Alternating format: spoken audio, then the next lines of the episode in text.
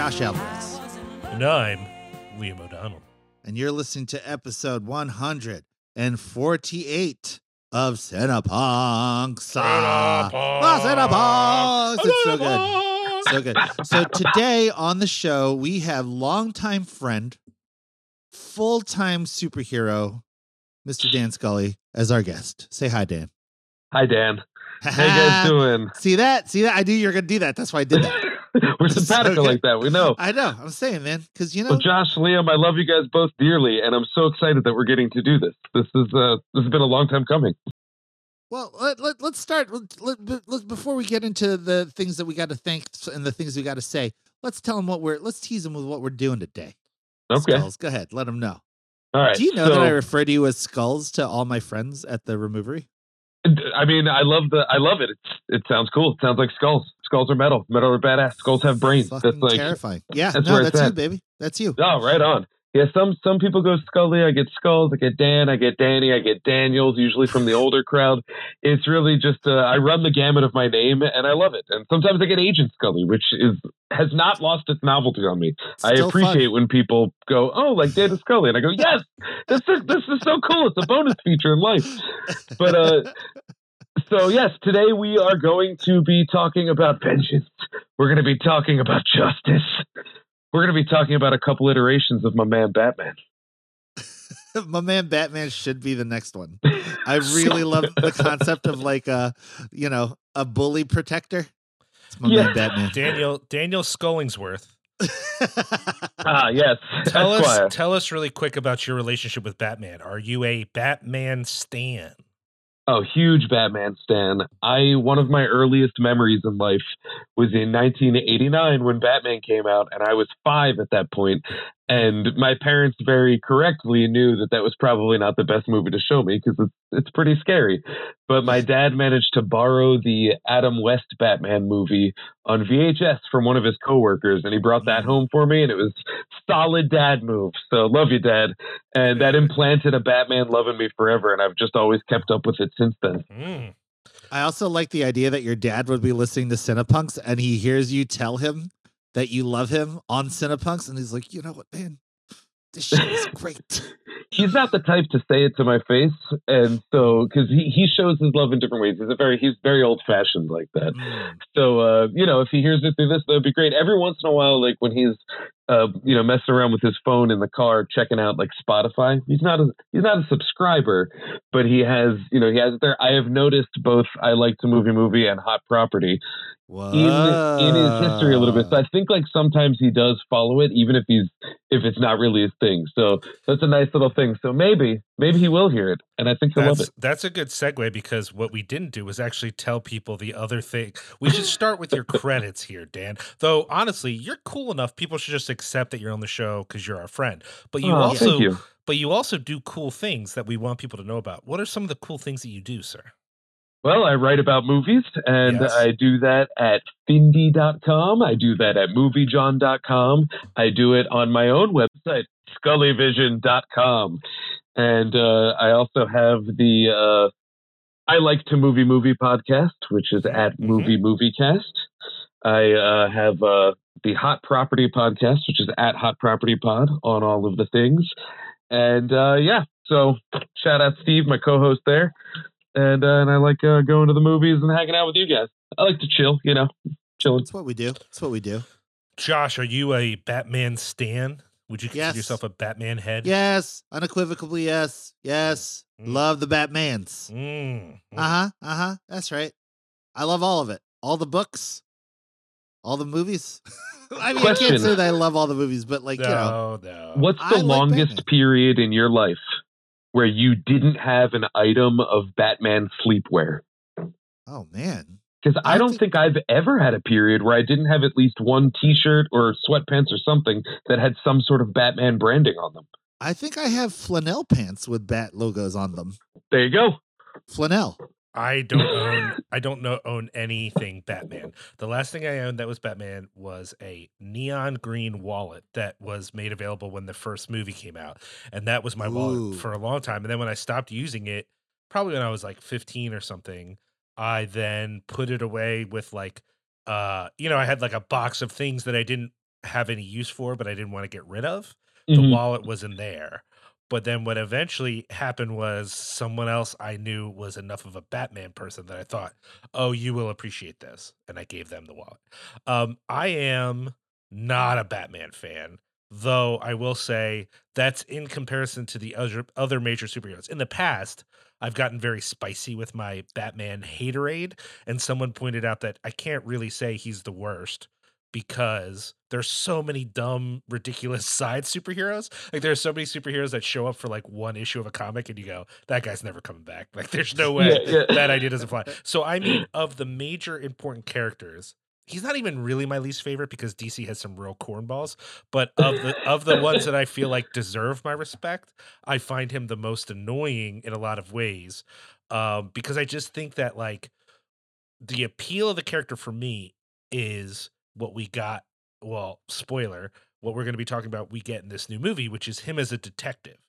But some of the people who've written him are not smart enough to write good detective stories. So instead, what we get is just a moody rich man who likes to beat up poor people. And that is less my jam. You know, so like Detective Batman, I'm like, yeah, it's cool. He's smarter than everybody. I mean, that's why the Bat- some of my favorite Batman stories is when he's facing off against someone who's more powerful than him. Because if Can it's you a give an example? Like, what's a really good detective Batman story? Oh man, uh, I really Hush. liked. Yeah, I like Hush. Um, That's one I have not read. Oh, it's Jim Lee too. To I be- know. I love Jim Lee. He was my X Men guy. Yeah. Well, and yeah, and uh, honestly, I, it's been. I'm just not like a Batman head like that. Like I, the appeal of the character for me is the idea of him as a detective, um, and so I like that aspect of this movie. Although in the end, there, well, we'll get there, but there's definitely a few moments where I was like, man, I wish he could call someone else to come help in this situation. a Robin of sorts. yeah. Uh, I was more thinking his superpowered friends would have been Fair enough, helpful in fair some enough. of these scenarios. Uh, but you know, that's not where the movie was, so it wouldn't have made sense. But a- anyways, uh, the, the part of the character that I like, that I think a lot of people like, is in a world of supermen or superwomen. Here's a dude who's just like a dude, right? And I think that appeals to a lot of people because it makes him seem brave and stuff. But I'm like, if you have the kind of money that Bruce Wayne has, you're basically a superhero, honestly. Like he can literally do anything he wants. And I kind of wish sometimes he would decide to do other things than what he decides to do. But I think honestly, that's partly what this movie is about, and it made it really interesting. Okay.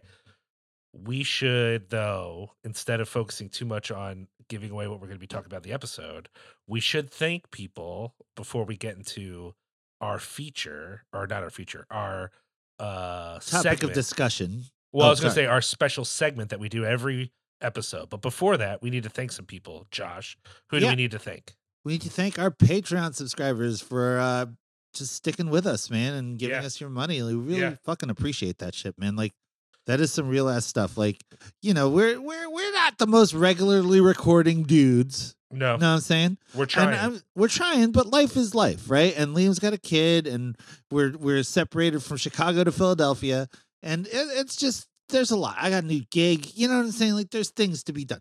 So the fact that you stuck with us and that you still give us the money that you've earned is really does mean a whole lot to us. Yes. And thank you so much to every single person that's even thought about giving us money to keep this party going. yeah, Right, yeah. It's it's you know there are costs everywhere whether it's hosting the uh the files for the whole network whether it's paying for the website that we record on whether it's you know occasionally we need new equipment and stuff there's just all these costs and it would be impossible for us to keep doing what we're doing if we didn't have the support of our patreon folks so um you know it, it, it, there's no way for us to express our gratitude other than trying to do the show as much as we can. And i want to mention really quick sending out t-shirts Um, if you're someone who still hasn't gotten a Cinepunk shirt and you want one, hit us up. I will try to get you one as soon as possible. I know I owe a couple people a shirt, so look for them in the mail soon.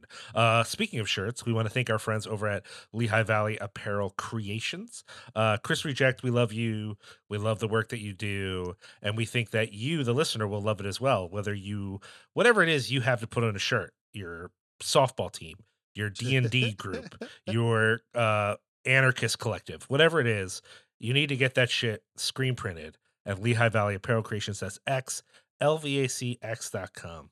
Uh, And Josh, tell tell Chris that Cinepunk sent you too. yes, please do. Also, uh, Josh, um, what if folks uh, would desire a quality uh, coffee or tea for their home? Funny you should ask, Liam. We also want to give a big up and a shout out to our man's Aaron Dalbec, who does Essex coffee roasters for the finest in brewed coffees and teas, including t-shirts. Oh, sick. But um, yeah, no, he's Aaron's the best. Uh, you might know him from his bands. He played in Bane, he played in Converge, and he's currently playing in Be Well. One of the greatest dudes I know, and my man is a hell of a player, hell of a musician, but hell of a person too, which is what's important to us here at Cinepunks. And uh, he makes amazing coffee that has been destigmatized from the bourgeois coffee culture that happens to be running that particular scene. So you know, Aaron wants good coffee to be accessible to everybody and he makes it easy by making awesome coffee that's affordable.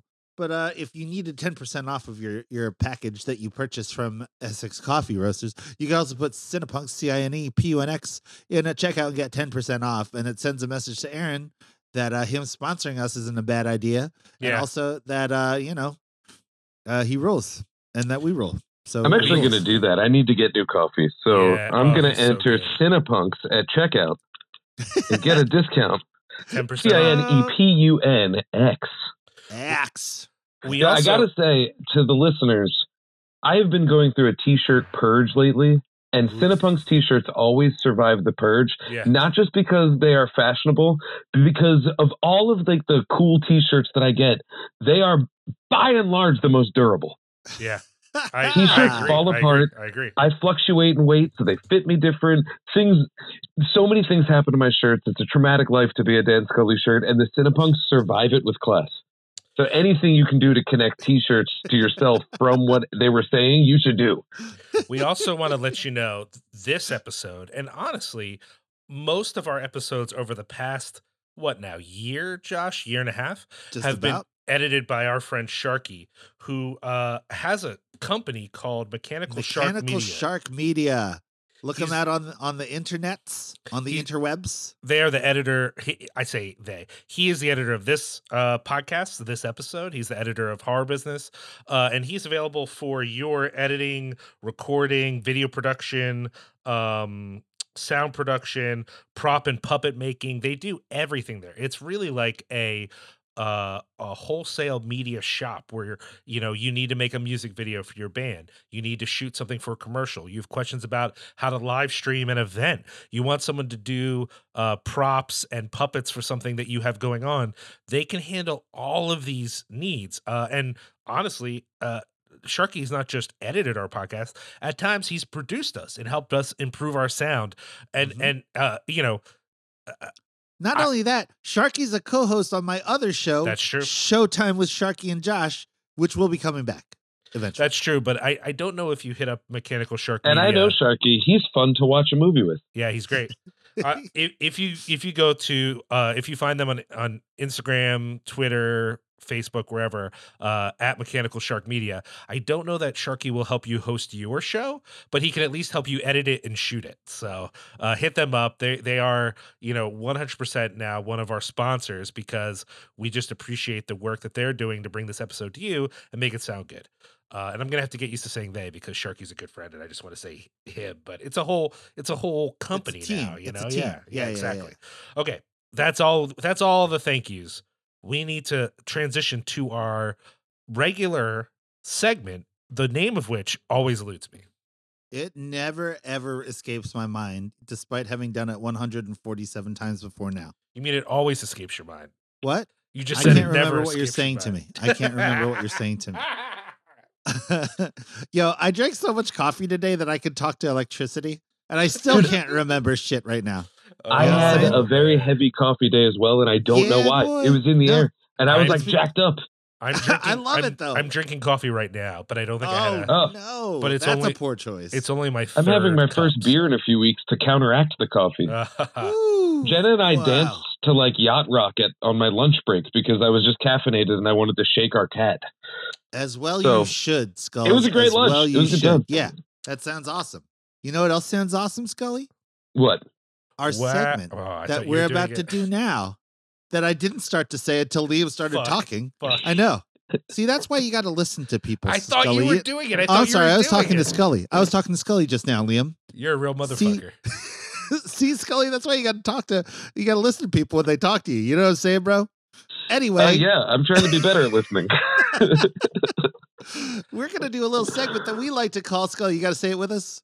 Sure. Whack it on track. Yeah, yeah, yeah, yeah, yeah, yeah, yeah, yeah. Ow. I'm, gonna learn. I'm gonna learn insults in your mother tongue just to hurl them at you on the show. Oh my god, I would I would pay money to hear that. You should make that a Patreon. Yeah, one hundred percent. I would track Liam. Like if you get enough Patreon, it's got to be it's got to be like you know like a defunct line. It's got to be something crazy, like crazier and crazier languages. Like Or not crazier, no, just rarer. Tagalog. languages. Just hearing Liam being like, uh, Patanganamo. My name is Liam O'Donnell. You know what I mean? Like that would be amazing. What's I this? What did you just that say? What what did that mean? It's nothing, Scully. Don't worry about it, man. oh, Don't worry about it, bro. Yeah, it's cool. Ask your friends that are Scully. darker than a paper bag. What? Oh, Scully, that's what Scully, Scully, Scully. Do you want to go first, second, or third? Um, I'll go. I'll go. You know what? Rock and roll. I'll go first. What's up? All All right, man. What have you done lately that is either whack or on track? Whack or on track? What The have I done? funniest Oh, shit man. is we did this with OB, and he didn't know which one was good or bad. Remember that? Fuck, He like, yeah. Whack it on track. Which one's the good one? I love OB. Big up OB if you're listening. I um I had uh actually and Josh you were part of this. I had a day that was that was like really whack that was brought back on track by good times. I, I had food poisoning last week, which was so whack. Yeah. And I called out of work because I didn't sleep all night. And I never call out of work. I don't I don't like doing that. And uh, I tried to sleep during the day and couldn't do it. And then I had to go to a, a, a long dark screening that night. But uh, it was uh, I, I ended up staying awake through the whole thing, and part of that was because I was feeding off of Josh's infectious energy. For real, uh, you were you were you were you were eating the chicken. You, we were chatting. We were sharing wardrobe tips. It was it was totally electric, and so I was having a very whack day. And then it got back on track and stayed on track, and then I got to go to bed. It was a total win. Net gain, win. It was a Got net gain at the end. Like, and and here I am telling the story. So now it's immortal. You know it's funny. Okay, so that. Well, no. Go ahead, Scully. Anything else that you got that's on track and or whack, other than Um, bodily illness? Have you seen anything else, or listened to anything else, or done anything else that's been amazing and or not so much? I'll tell you what, I watched something that was totally on track the other day. I, I for some reason chatter popped up on Twitter about a movie from the 80s called Miracle Mile Oh, and I put it on just thinking, all right, this is like a passive thing and it's like the best movie I've watched in a very long time. It was what's it about? So Why do I know this word? These words. Um, well, first off, it is a Tangerine Dream score, and there's a general Mm. rule in world that if Tangerine Dream is involved, the movie can't be all bad. And so I didn't expect that going in, and as soon as their name popped up in the credits, I was like, "Ah, right on, this will be good." It stars Anthony Edwards and Mare Winningham. Anthony Edwards is a traveling salesman, I believe, that's in Los Angeles, and he meets Mare Winningham. and He's a romantic, and he finds this girl who's perfect for him and he's supposed to meet up with her later that night but he accidentally intercepts a phone call from a missile silo and that basically says los angeles is going to be nuked out of existence within an hour. So it's this intense romance over the course of an hour that's like light and cheeky and fun but it's also dark and tragic. And it was it was supremely moving and and enjoyable and i haven't stopped thinking about it since. It was on track. It's amazing. yeah, have to I, lo- I loved it. It's on Tubi. You can watch it if you want to put up with two or three commercials. It's totally free on Tubi. So uh, please check it out. I, I and I'm pretty sure that at one point Anthony Edwards is actually playing trombone and doing it quite well. Uh, I don't know if that's true or not, but it looked like it to me. uh, so I was impressed. The top to bottom, just fantastic, and it was a great Tangerine Dream score. It it reminded me a little of Sorcerer. That's amazing. I love Yeah. Sorcerer. On track, yeah, that movie rules. I feel like I feel like they scored so many movies that one of them has to be bad, but I couldn't find one. I just did a quick search, like, come on, one of these is bad, but I don't know. I guess people would argue Dune, but I really like Dune. I love Dune. So I don't You know. I don't love it, but I wouldn't classify it as bad. Exactly, yeah. Like I respect it so much more than I enjoy it. I guess Oh, people I love also I think But there are people enjoyable. who wouldn't like Legend or Firestarter, I guess. Yeah. Oh yeah. I'm reading Firestarter right now. On track. Yeah, I I I love the book. I mean the the thing about the movie is that it's not good, but it has enough elements from the book that I still appreciate it. But if someone's like, "Oh, I hate Firestarter," I'm not like offended. I'm like, "Yeah, okay. Yeah, I get it." But it's just it's too nostalgic for me. And I've and the never fact- actually seen it. I, Oh, I plan to watch did you it see after that I they're finish. remaking it. That's why I picked up the book. I was like, I, I would like to see those because I'm a big King fan. And frankly, I I think Efron is pretty darn good. So I was like, you know what? I'm going to read the book. I'll go through the whole thing. I So, like yeah, to think that you're on a project. sports team with both of these writers because that's how you refer to them by their last name. Mhm, mhm. I'm Or talking maybe- about Zac Efron, the star of the new Oh, I know, I know, I know. Yeah, I just like that you call him Efron. yeah, yeah. He's a he's a old leffy. I uh, I I I really much like the book. I feel like it the the thing about the book is that it makes me think of like weird conspiracy stuff. We've talked about this Mhm. before, Josh, right? Like or maybe it was on Harbus. Did we ever talk about scanners on this show? No. Oh man, there the, the part in scanners where the men in shotguns come to kill all the scanners Oh, it just yeah. just makes me think of Firestarter, or it makes me think of like weird '80s cult. Like there's just Like E something about E.T. No, man, you're that's the wrong vibe. That Oh. it's fine. It doesn't matter. You're thinking of like you're thinking that's like official. That's like NASA. I'm talking about a man in a puffy vest, sunglasses, and a shotgun. Oh. you know Oh, what I mean? He doesn't show you a badge before he shoots you, but you know who fucking sent him. Okay, you know? so what I I just got up to the scene at the farm, which is like the first real blast out, Yeah. and that was one of the things that struck me is that almost like nobody even thought to ask for a badge. It was just No. they showed up and it was on, and it was very scary. And They're from uh, the I, agency. I mean, No it's one- very well written. Yeah, no, no, no, no, no. Yeah, They're yeah, from the shop. Yeah, the shop. That's better. I like the shop as a euphemism for the the, the worst Yeah. parts of the government. Yeah. Okay. Uh, hey, anything else, Dan? Whacker on track. Uh, no, I, I honestly like after what was like kind of a whack year, things have been pretty on track, at least personally. So I got nothing whack to report. I'm feeling pretty good. Okay. Okay. Uh, everything's on Love it. track, and, and I'm just I'm beside myself with happiness to be talking to you guys right now. oh, I love it. I love it. Yeah, Yeah, Josh. Liam, I have missed you. Oh, I miss you too, buddy. Yeah, I've, I've, we've only interacted through like I've read your tweets. Yeah.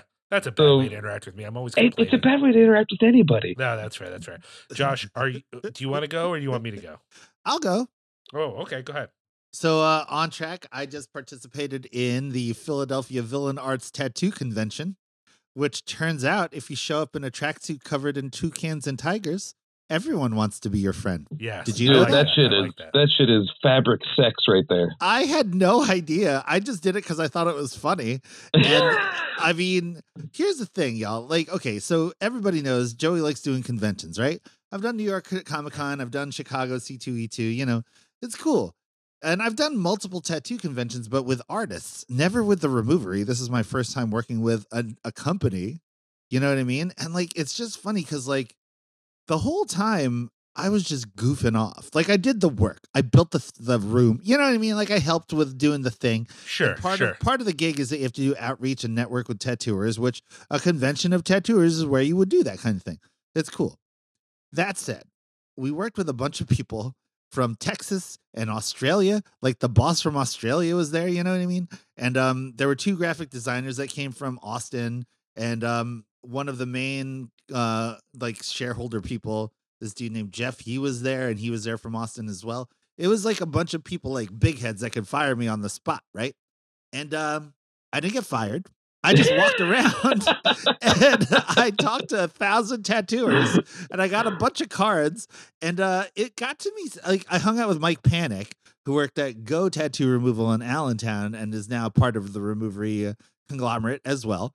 And um, it was just pretty fun, man. I don't know, like I just you, you ever just be somewhere where you're like, I really just like this atmosphere.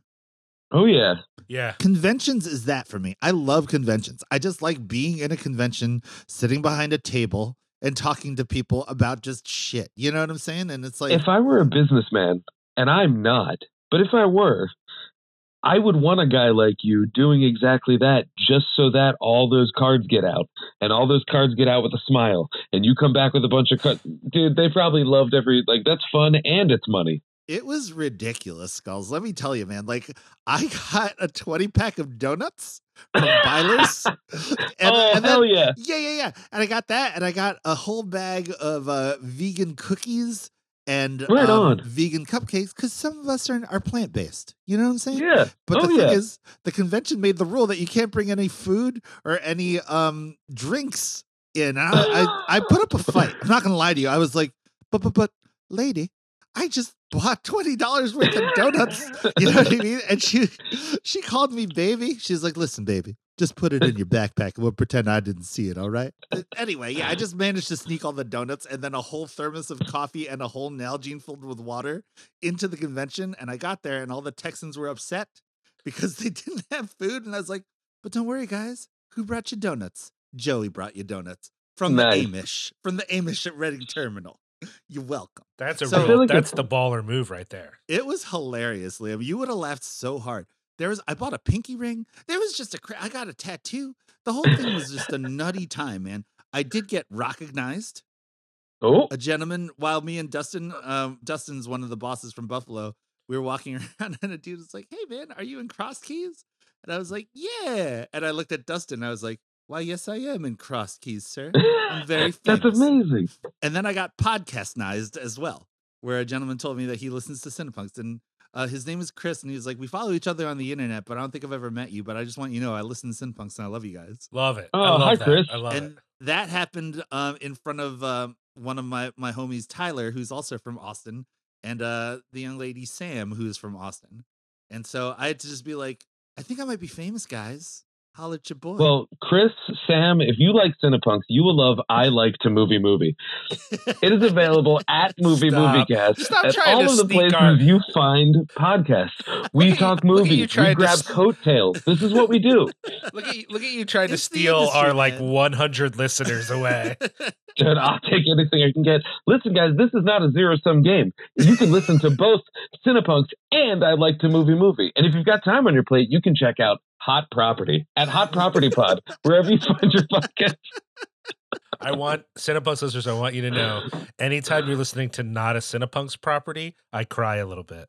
I can I can feel it. I can feel you listening, and, and I cry. Just a, An not a added lot, just a if little, you just a little subscribe bit. to. no, man, I don't want you to cry. That's Oh, awful. man. I'm just, I'm just. But yeah, no. So, so. TaddyCon was on was on track. I had a lot of fun. There was a lot of like weird moments. It was it was pretty brutal. Uh, I don't know. You know, it's funny. Uh, I've worked Comic Con a bunch of times with Mark Beamer and Nathaniel Shannon. They're my boys. And every single year we've done it, we've had to carry a foam floor with us because you don't want to be standing on that convention cement all day. And uh, I talked a lot of shit. I'm like, Beamer, why I got to carry this goddamn floor everywhere?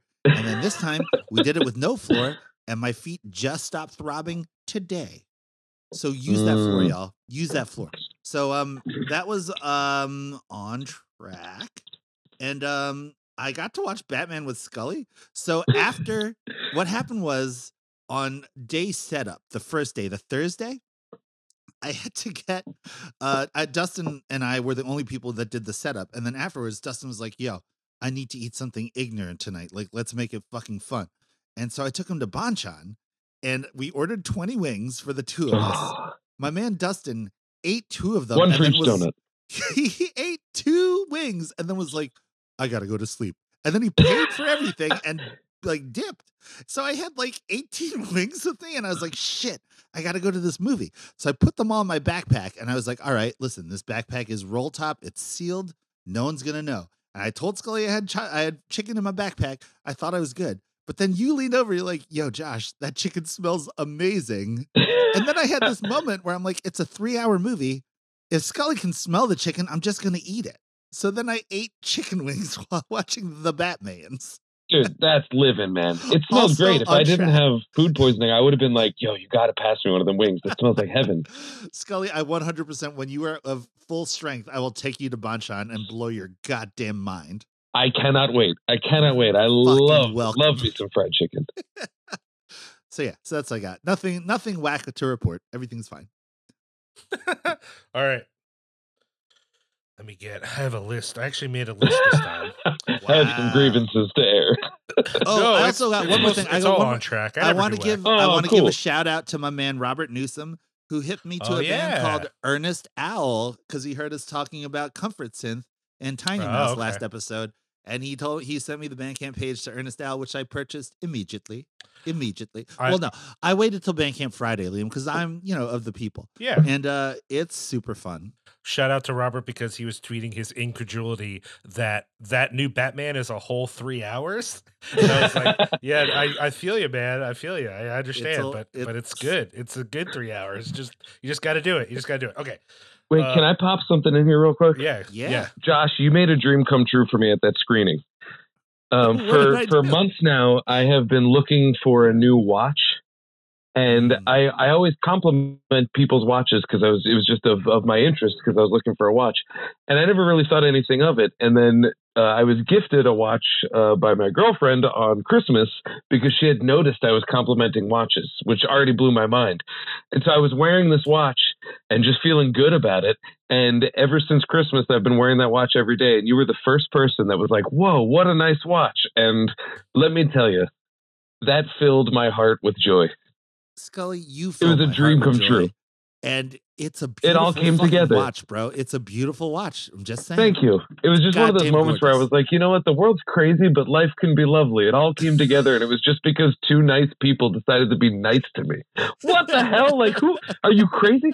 And it was just, it was really, it brought full circle a moment. And when I was having such a bad day, you were like, what a baller watch. I was like, it is a, it's a baller watch. It's amazing. It smells like chicken in here, and Batman says this is the best. So thank you. Ah, Scully, I fucking love you, bro. No, I love you too, bud. Ah, man. Liam, go ahead. What have you got, buddy? What's on your All right. list? All right. All right. Here we go. so I, I haven't I haven't gotten to watch a ton of movies lately, but I did see uh finally got to see Licorice Pizza. Oh, I still Um, haven't seen it. What'd you think? I liked it a lot. I think that um you know, uh, there's so many people have concerns, Josh. They have concerns about the movie, Mhm. and I want to respect the concerns. But for the most part, I just wasn't feeling it. Like I, I think the movie's just really great. Uh, and I, I I don't know. I was, I was sold on it. I had a good time. I liked the pacing. I liked the story. Uh, I liked the performances. I really love the the the young Haim lady as uh basically a a a charming, terrible person. She's just not a great person. and that's like what the movie's kind of about to some extent. And I like that. Um, I will say, you know, ah, I don't the the one concern that people have, I was kind of like, I don't see it. I don't know why people are worried about it. That's the age difference. Um, but I, I I think people kind of are reading the ending in a way that like isn't necessarily a bad way to read it, but I more had the graduate on my mind, you know? Mm, just Uh, that open ended ending, like of just like question. Yeah, yeah, yeah, yeah, yeah, yeah, yeah. I would agree. I, I, I'm not even so much open ended. It's just it's Yeah. it's I, I it, think it, I- it never resolves in in any sort of way, so it just doesn't I- exist. Yeah, and I don't want to spoil it for you, so that's why I'm just Yeah. saying. I'm, I don't want to say how it reminded me of The Graduate, Josh, because that would be a spoiler. All I'm going to Mm. say is there is a there is something that's said that I think turned the movie in a direction for people that made them not happy. Mm. And I Did don't you like it, Skulls? Were you into it? I thought it was fantastic, Yeah. and the the reason why I think I was able to skip past a lot of the issues, And like I've heard some things about some other elements. Actually, one that I would love to hear your aspect on, but I'd rather you go in blind. yeah. so I won't bring it up. Um, but uh, when I was 15, I would crush so hard. and it was one of those things that that I've always seen captured in movies in like a can't hardly wait kind of way, which is fun. But this actually felt like I was like, oh man, I, I forgot what it was like to be 15 for a minute. Yeah. And I always promised myself I wouldn't forget how it was to be young. And and it, it seems I just have forgotten that nature. And this movie like brought back a feeling of being 15 that I never thought would ever be my window into that sort of thing. And I just love PTA, so it's his brand. So like it, Yeah. I'm really over the moon for it. That said, I've heard a couple criticisms that I go, yeah, you know what, I get it. Like I, I get it. It's the, the one the one that I think you're thinking of, Scully. The only thing I heard that maybe makes me understand it a little bit is that that's based off like a real person. yes, Like that's yes, that dude exactly, existed yes. and was exactly like that. Uh, but I do think the problem with doing a movie that is fictional that's based off your real life, so you infuse it with a bunch of details, is a lot of people have just been arguing about which parts of the movie are real or not. Like that's just become Yeah. like a thing, and that's a distraction from the movie. I don't, I don't think it really matters, and I think um perhaps a little bit of context on that moment might have made it less weird for everyone. Uh, but I do think like eh, this is one of those situations, Josh, where you're gonna have insight that me and Scully don't have. Exactly. Yeah. Because it's one of those things that it's a it's kind of a long form gag that I think resolves itself in a way that sort of absolves it. That said, if someone was like, dude, that's offensive me, I'm like, yeah, I'm not yeah, I get it. Like I don't Yeah, you I- know, it's the kind of thing that I could see someone having a problem with, but I think the movie acquits itself well. But like Liam said, it's not really you know, my position on that is is kind of irrelevant. So Well, and I also think this uh, this applies to the other concern, which is their age difference, which is that uh, depiction is not endorsement. I mean, Yeah. earlier earlier I was you know uh, uh, listening to uh, one of the other podcasts on the network, Twitch of the Death Nerve, and you know they cover all kinds of fucked up exploitation films, and like, uh, you know, I don't. Well, this is probably not true of all of those directors, I know for a fact that a ton of those directors were not endorsing the behavior that they were putting in the movies. That's why they thought the movies were like interesting and salacious. If it, it, it- that's what made the movies shocking, is that they were depicting bad things. Uh, and so I think in this case, the movie seems to be about people acting in ways like there's just a lot of behavior in the movie, even if it doesn't fall into a specific category that is like bad behavior and it just Oh, feels to me yeah. like that's what the movie's about so i don't know anyways i liked it josh i'll be excited to hear what you think um i I've been bopping to the soundtrack. That Yeah, song yeah. "Stumbling In." Yeah. I've been drumming to that every day. It's just so groovy. I love it. uh speaking of movies that could offend people i also watched that movie pleasure you guys know about this movie oh, I've been meaning to watch that. Uh, I yes, have not I, seen it, but I know about it. Yeah. Yes. Uh, it, for people who don't know, it's the story of a woman moving to uh, LA from, I think, the Netherlands or s- someplace like that. I don't know. All those countries run together for me, and I don't care. Uh, but the point is, is that she's trying to make a start in the porn industry, and so the film depicts a lot of porn without showing a lot of sexiness.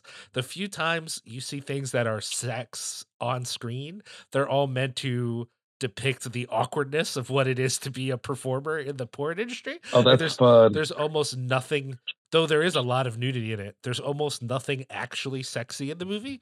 Uh I wouldn't say nothing completely, but mostly it's not sexy, and that's on purpose because it's just depicting how it can be weird or awkward or awful and exploitative. And uh and it really shows sort of the variety of experiences that she has as she's trying to like make it. Um I'm not sure all of it works because I think that it would be nice to see a movie that honestly depicted the dangers of being a part of that world without getting too heavy handed. And I think this movie does an okay job, but it, it definitely has a perspective.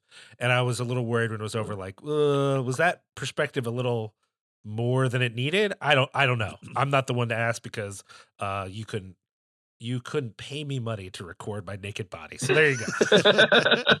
Uh, but but you I can pay the me money to record your naked body. Yeah, exactly.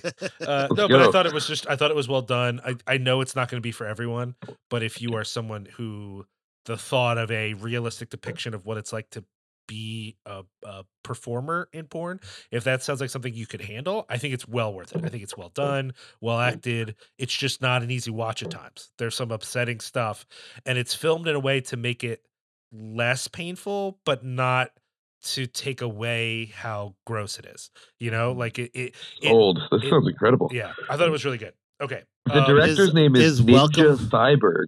What? I've never known someone with the first name Ninja.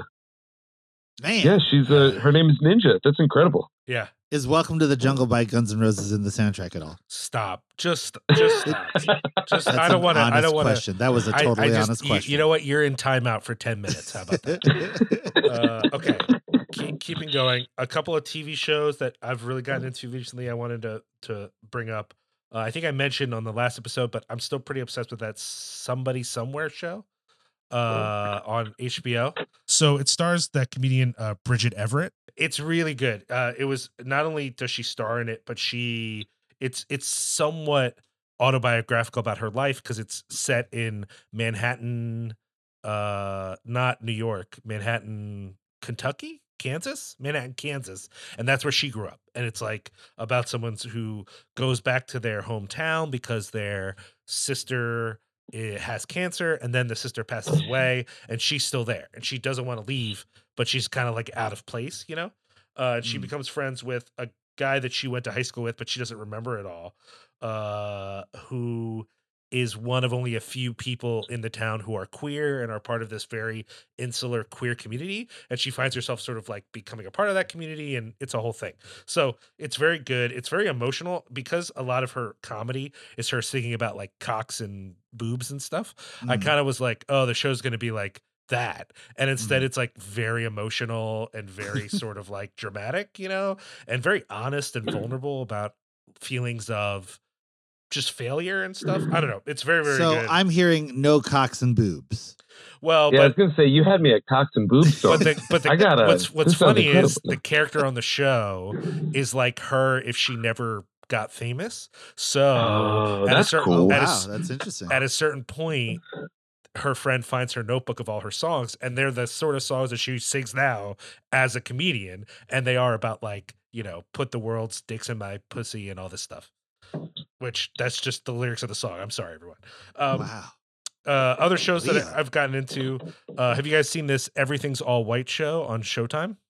No, I saw an ad for it, but I have not seen it. I don't have Showtime. It's very good. It's uh, produced and mostly directed by Sacha Jenkins. Do you know who Sacha Jenkins is?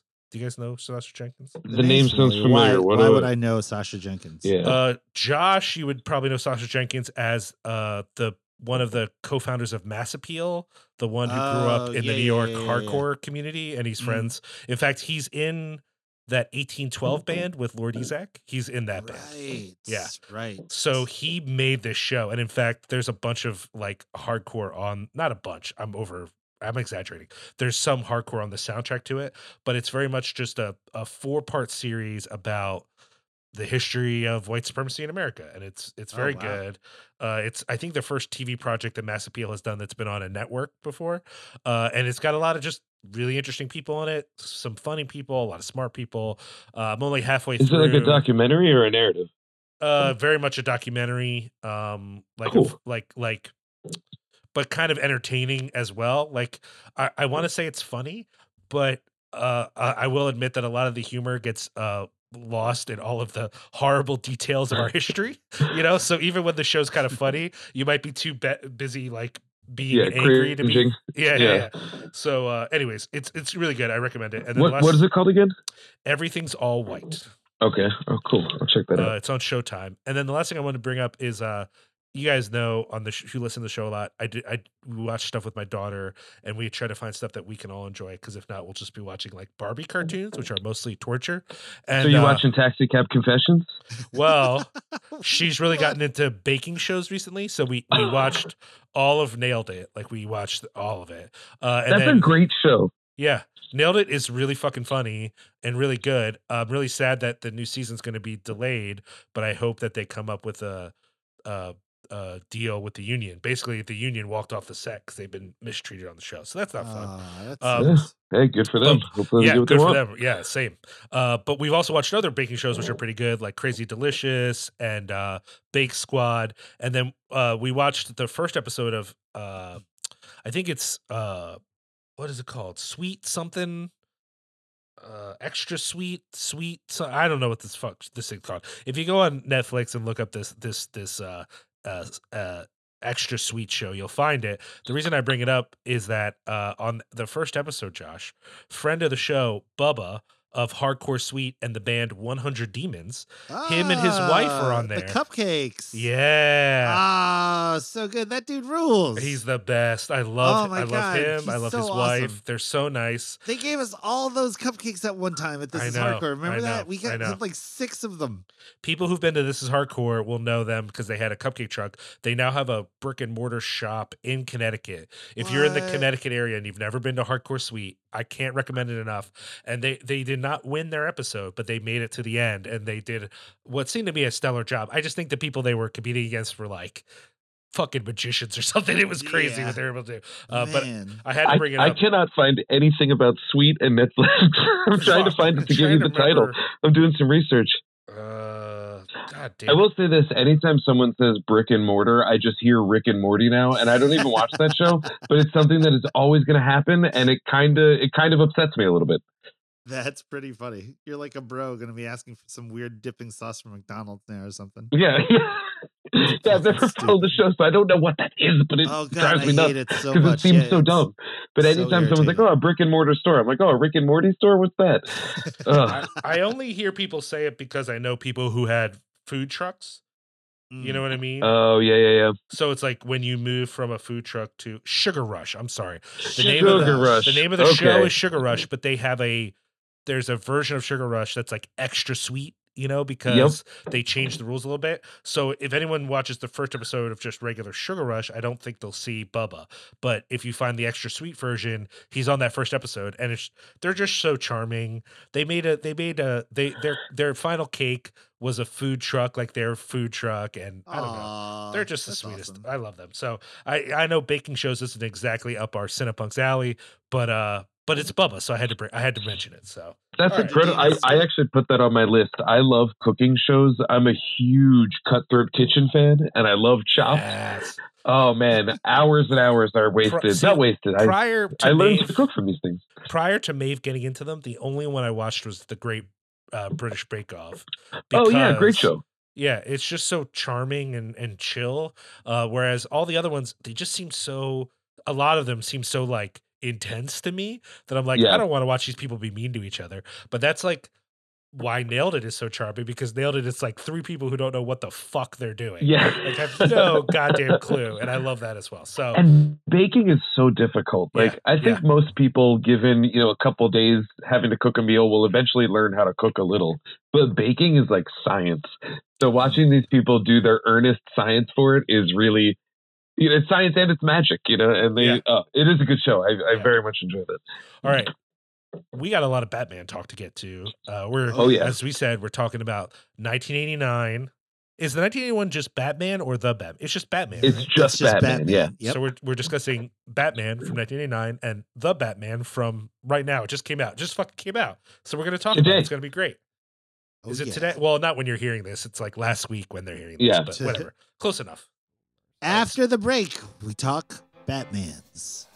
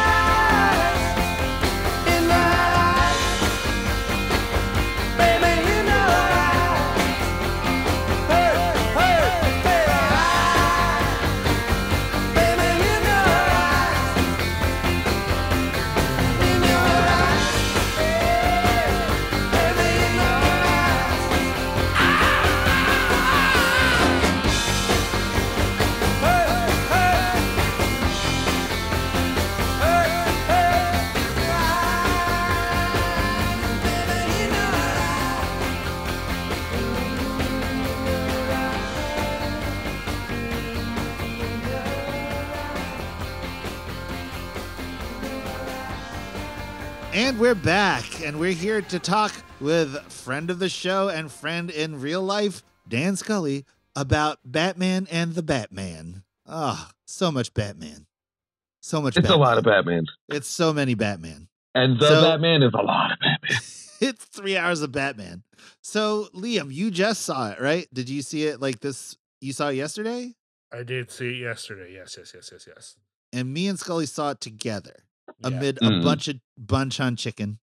And friend of the show, Andy, um, Andy Elijah was there as well. hmm So what did so here's here's okay. So me and Scully, did we get to the movies together at the same time? No, Mm. I arrived after you. You had the seats. Oh yeah. I we were walked in in, row I, guess I walked in with Andy. and, no, uh, Andy came in much later. Oh, he did. Son, who did I Dude, you were in with? posted up like a king. You were just ready to go. And then I rolled in stinking like a toilet because I was just gross all day. Like, hey. but I And walked then you said, check the watch. And I was like, feeling great. that's how, that's and then exactly Andy came happened. in. But here's Yeah. what happened though. I walked in and the, the allied um, people were like, "Oh, Josh, we have your name for a pull quote." And I was like, "Cool, I'll give you one at the end of the movie." And um what's his name was like, "Yeah, your name is in bold and underlined." And I was thoroughly confused. Thoroughly confused. They know you're in Kruskies. I think it's weird. That's all. So, but what did you think, Liam, of the Batman? Oh, we're gonna start with the new one and not start with the old one. I mean, it seems to be the most fresh in my mind. I mean, I watched the old one last night too, but I'm just saying, like, I think that if we're going to end up going back to the other one, it's probably fair to be able to start with just did we like the new one? Okay. Uh, you know, I thought it, I thought it was surprisingly good. Um, Cool. I don't love certain small parts of it, and I still, it's one of those weird things where I was entertained for all three hours, but then when it was over, I was like, God damn, that's a really long movie. Like, it could it have been two cool movies? Did it have to be one three hour movie? Because that's just a long fucking movie. But I wasn't like bored at any point, so I can't be like it's too long. Like, you know what I mean? Like, if it holds your attention for the whole time, then I don't know if it's you can say it's too long. mm, But I did very much leave going. That was my day. It's like my whole Yeah. day was watching the Batman. So I don't know. I don't know what to make of the of the length of the film. Um, but what I- would you cut is the thing, right? Like, yeah, that's what me, I'm. Well, it felt really tight. Yeah, yeah. I think that's right. I mean, okay. I will say I didn't feel the length while I watched it, but I have a ticket to see it again Sunday, and I'm a little bit bummed that it's going to start at 2:45 yeah. and it's going to get out when I'm like starting to prepare to like shut down for the day. let me put it this way if there are people who don't want to see it because they're just like i don't want to be in a batman movie for three hours i i don't know if i can make fun of them or not like i understand why someone might feel that way because it's just a lot of But that's time what's on the line.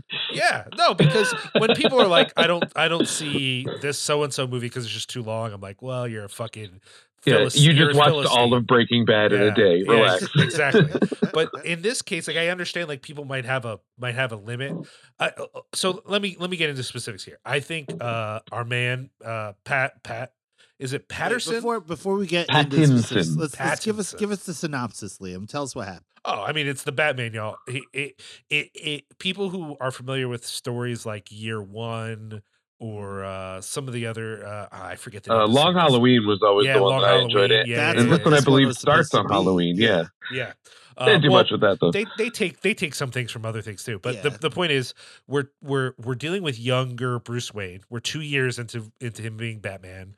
Fucking Gordon is still a detective. He's not the commissioner, yet. Yeah. We got we got a dead Mar- or a in jail Maroni, but Falcone's still alive. So like this is all this people who are familiar. I mean, let's be clear. There is no one Batman lore, really. Like yeah. there's a million Batman lores, but there's enough similarities between them that as soon as you're watching a movie and uh Gordon isn't commissioner and Falcone is alive, you're like, okay, I know where we are basically. Right. You We're know, Yeah. early Batman. yeah, yeah, yeah. And uh and so um uh a mysterious man who for some reason you know looks like he's about to go to battle in a swamp calling himself the riddler is offing various politicians that he claims are corrupt.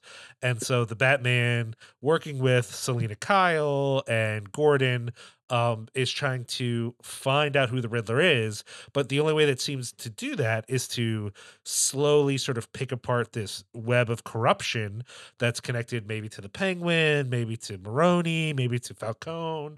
Um, and as the movie goes forward, uh, uh this is new enough we can't spoil anything but you know he, things get more and more complicated and the batman is left in a place wondering if he's been doing this whole batman thing right or not um yeah and uh, we'll leave it there i the only thing uh, so That so was, I think that was thorough. That was perfect. Good work. yeah because i don't want to say too much and give anything away and it's hard because on this show we tend to be spoilery but this movie is too new it's too new Brand new. Yeah. for us, Brand new. for us to spoil it all the And only thing I will honestly, s- the spoilable elements are not even really that worth talking about in terms Right. of what is There appealing is about this only- movie, if you really think about it. That's true, but I do have one criticism. Oh, sure, sure. it's related to the ending, and I Mhm. don't, and so I don't want to give it away. The only thing I will say for you guys, because I don't think I need to spoil anything to talk to y'all about it, is just the idea that the movie takes a turn, and Mhm. I thought that that turn was going to be a harder turn, and would be more related to the very idea of should there be a Batman or not, right? Mhm. because there is a bit of a theme in the movie of like, you know, Thomas Wayne was trying to help the whole city, right? And uh and Batman wants to eventually help the whole city. It's not, uh, you know, that becomes I think by the end of the movie what he's feeling. Um and whenever that topic comes up, I always go, you know what uh really helps people not commit crime? Jobs. you know? Wayne Enterprises is huge. You could hire everybody. yeah, I mean, he, he uh, in that world, he seems to be one of the richest people on the planet, but it just doesn't, it's just not always clear to me. I mean, to be fair, comic book Batman, an older Batman, I think has figured out at least charity, which I think as a person who has slightly more capitalism critical tendencies, I don't know that charity is sufficient. But the thing about this movie is he's younger Bruce Wayne. So Bruce Wayne, he's not doing any charity other than being the Batman. He's not really interested in life. Like that's sort of part of what the movie is about, you know? Mm. And in that way, I like that the movie is sort of addressing some of that, but it would be cool eventually to just have some Batman story where Batman is like, is it even that cool being Batman? I don't know, guys. I don't know. But I feel like if they did, like. A, a very advanced age Batman. You know, Sure. we've done like Dark Knight Like Returns. Dark that would Knight be a really Batman? interesting story. Yeah, sort of, but I like to the point where he's like really going for charity and like physically cannot Yeah. fight I because mean, certainly better than that's certainly Sorry. better than uh certainly better than crypto fascist Frank Miller being like he would just train an army of Batmen, which is like Yeah. the worst turn ever, actually. yeah, and like I, I the only thing that I that I would say like about the advanced age would be it it almost needs to be that way or else people like people be like, Where's the action? Like it would be easier to Sure, write. That sure. said, I feel like it could be done at any time if it was written well. Well, but I think you're right. one of the This best parts that- about this movie is the idea that while there is a ton of action, it's not like there isn't action. This is also a movie where like Batman's figuring shit out. He spends time figuring shit out. And Mhm. like there's a lot of Batman properties that I can think of where we don't get to see him figuring a lot of shit out. We see a lot of him mm-hmm. like, you know, beating people up, which is also kind of cool. Like I'm not against that, but it's it's nice to see him you know, being smart. Like he's a smart guy. That's part of the appeal, right? I think mm-hmm. one of my big takeaways from the new Batman and what makes it so different to me, despite having a lot of aesthetic similarities, is that I was more at, like there was a lot of cool action in it, but that's not what's sticking with me. Yeah. Mm. and like the action scenes almost felt like between the the procedural scenes, whereas Batman have universally in live action cinema been the opposite. Yeah, I agree. And and it really felt like the action scenes that we did get were maybe not always, but often necessary either for establishing context or character development or plot points. It, it there was only maybe a couple things where you'd be like, okay, this is just because it's cool. You know what I mean? Mm. But even the parts like you could argue maybe the car chase with the penguin wasn't super character dependent, but I do feel like we got a lot of good penguin footage that was well worth it to me. And really like I, I love the way it was filmed where it's like Batman's always looking forward, penguin's always looking backwards. It's like Oh, this yeah. feeling of like pursued. I don't know. I, I I just think there there was enough you know, uh, uh, uh, uh, I want you guys to go off longer too, so I'm not just talking the, this whole time. But the part of the reason I'm talking about it so much is because I am very much a Batman skeptic. I very much, when I heard about this movie, went, "Why do we need another Batman movie? Like, is this really something that we're going to do again?" And yet, I left it being like, oh, "That's pretty damn good." You know, like I, I, it's not perfect, you know, but I, I don't need a Batman movie to be perfect. I think You know what? A lot of people have echoed that sentiment because, uh, like, I was I've been on the hook for this movie from day one, despite Yeah, it, like, yeah. at least on in the advertisement, not looking that much different than the Nolan ones in terms Sure, of the advertisement. But but I was always I'm always on the hook. But I I spoke to a lot of people that were, were like, I don't know, it, whatever. It just seems like too much too soon. And almost all of them have seen it, and almost all of them had a turn. And I and you know. As someone who was on the hook from it from day one, I think that's better proof that somebody had their mind changed than that mm-hmm. someone like me liked it. Well, w- uh, jump in though. What what what? I, I get the feeling that you love this. What what were some of the things that like really appealed to you about it, and maybe did set it apart from the other Batman properties? I liked that this is the first time that they did not really try to psychoanalyze Batman that deeply. Yeah, It was a very plot heavy movie, more so than story, at least on, a, on an initial viewing. But in terms of story, we always land on Batman trying to reconcile his grief, Batman trying to find romance amidst that grief, you know, and whatever tone that takes, that's typically, you know, how it happens. This was the first one that was kind of disinterested in Bruce. You know, Bruce is just kind of a recluse. He doesn't really get along with Alfred. They care about each other sort of perfunctorily. And Batman is reconciling what does the image of Batman mean to Gotham, and that's where the story comes from, and that's new. You could call it shallow. If I, I don't, I wouldn't say it's shallow, but I've seen that criticism. But it is new. It is a new angle, and I, I appreciate that so much because, frankly, I guess I'm not that interested in a new Bruce. Yeah. Also, th- this is like the first Batman I've seen where the parents are just kind of mentioned, but not like this whole like trauma from the loss. Yes, exactly. Yes. It's the first Batman that doesn't have like the slow motion pearls falling and so on and so forth. You know what I mean? Like at least to my mind. Yes. Even Joker true. had the pearls falling. Yeah. yeah, yeah. So I'm pretty happy that that wasn't a part of it. It's like we get it. You know. I? I I did think for a sec that they were going to go more of a darker Thomas Wayne, uh, but I'm kind of glad that they didn't. But that's been a that's been a plot point in some of the comics and stuff. So I wasn't sure they're going to go. And they did that in Joker too. Yeah, That was yeah. uh yeah. Yeah, I will say, I I love the performance of the Riddler, Mhm. but Well, I love Paul Dano anyway. yeah, no, totally. And when, but a, I think he's stronger when he's Paul Dano and not the guy in the mask. I think he, when we see him, the performance like really gets better.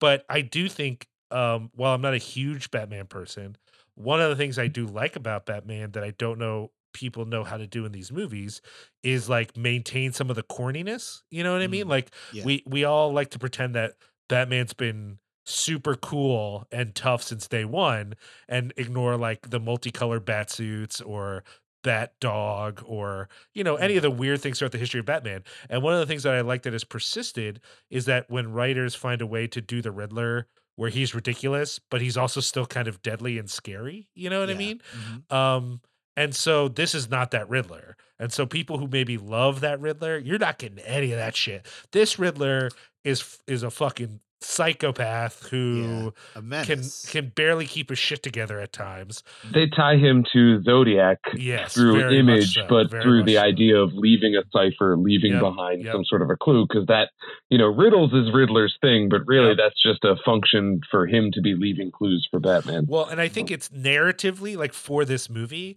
it works. Like a silly Riddler wouldn't have worked for this movie, but Yeah. there's a Jim Carrey in here with the, with the eye mask and all but that. there is yeah. a part of me that's kind of like, but I like that character though. I kind of miss that. I kind of wish there was another character that could have been the same.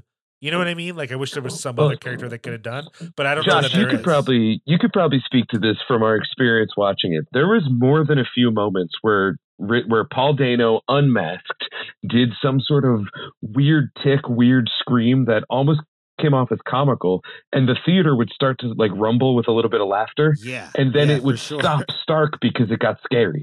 Yeah. Like we yeah. started to kind of ridicule him, like that's a weird choice. Then it was like, oh wow, okay, that's Yeah, That's like kinda fucked up. The vision of an unhinged man.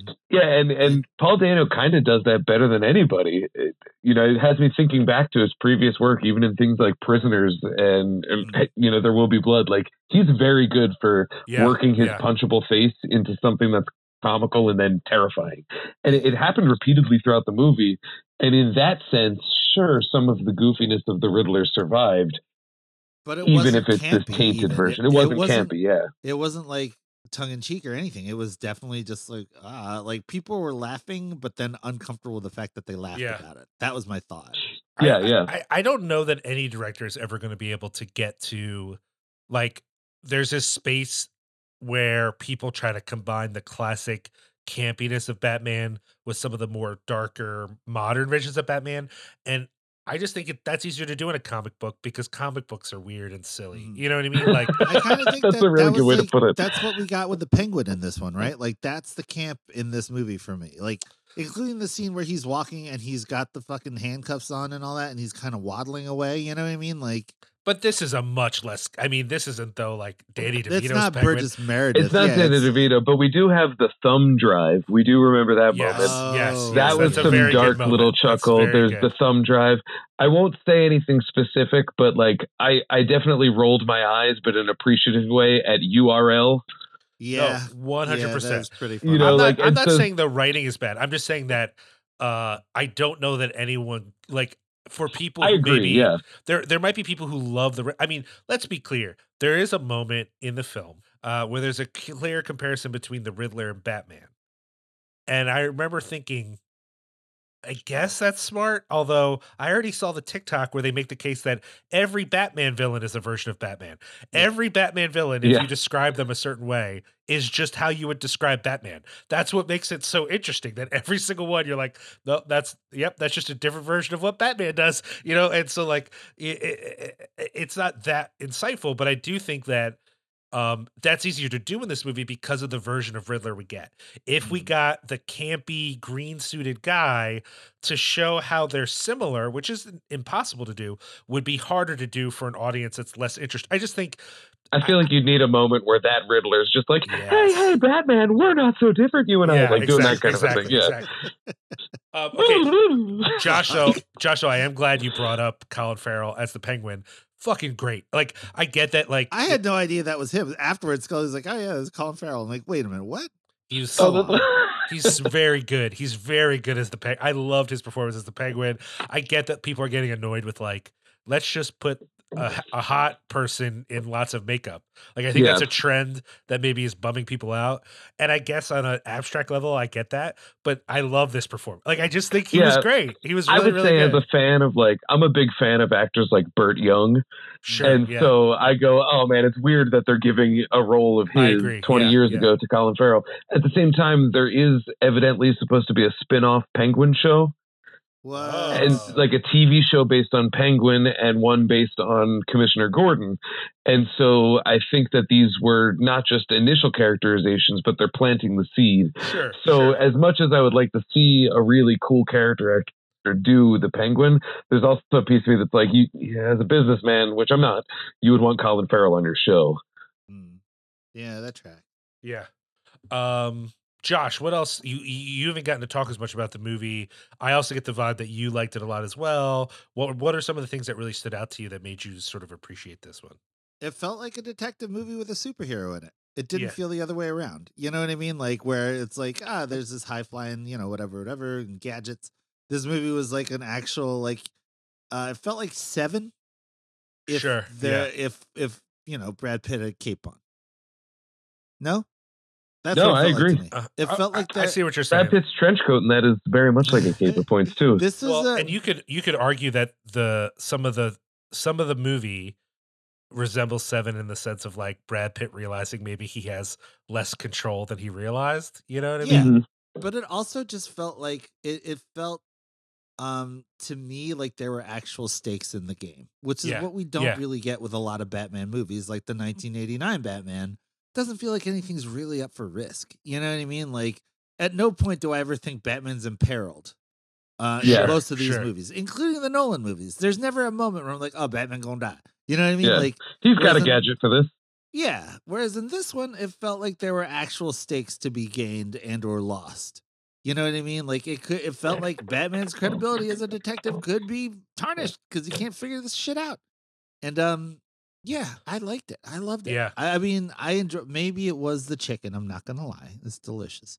But um, it was it was one of those movie experiences that like yeah it was three hours long but also i mean like i felt compelled and like that's what i'm saying liam like i can't think of anything that i would have cut out of this movie there's no character development bits that i was like yeah i don't know i also didn't know john turturro was in this movie i didn't do any research going in i went straight blind i knew that we were calling him robert pattinson and uh that you know zoe kravitz is in it that's all i knew and then yeah, just all of a sudden John Turturro's here. Oh man, that's funny. John Turturro, who is like, I feel like him and Adam Sandler are slowly morphing into one another, and they will meet in the middle Mm, I- mm. and become this wonderfully entertaining persona. I I think I think someone could make an argument, and and I don't know if I'm there or not, but I think you could that this is actually two very good movies if someone was willing to pause it where the, i- i- there's a version of the movie where the the plot with Falcone wraps up,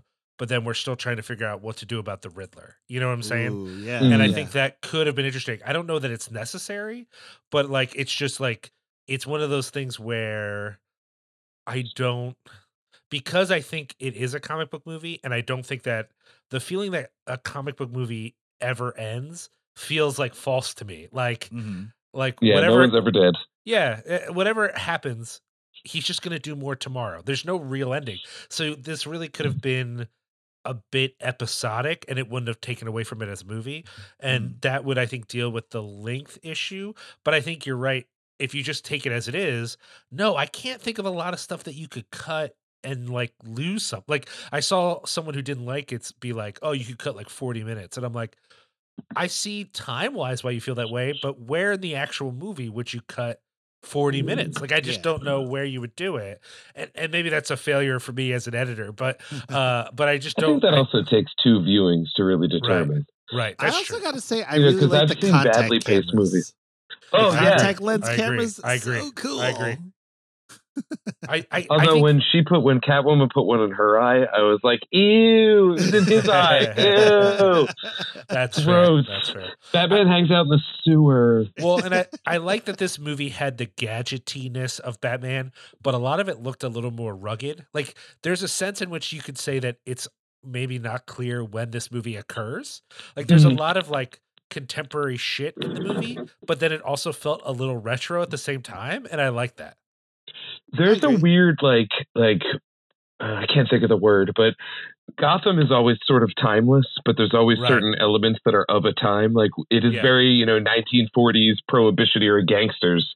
That kind of thing is, you know, uh, that's not the right decade, is it? Whatever. You know what I mean? Like, you know, untouchable style gangsters. Yeah. And uh but sometimes we see gotham as you know contemporary you know in the dark knight it's it's literally chicago you know and so it's kind of always like stuck out of time and i think the technology reflects that Yeah. I mean, parts of it were Chicago in this movie too, which is yes funny living here now. I was like, oh, I know where that is. Oh, I know where that is. But like, do there you know also where uh, gotham square garden is Yeah.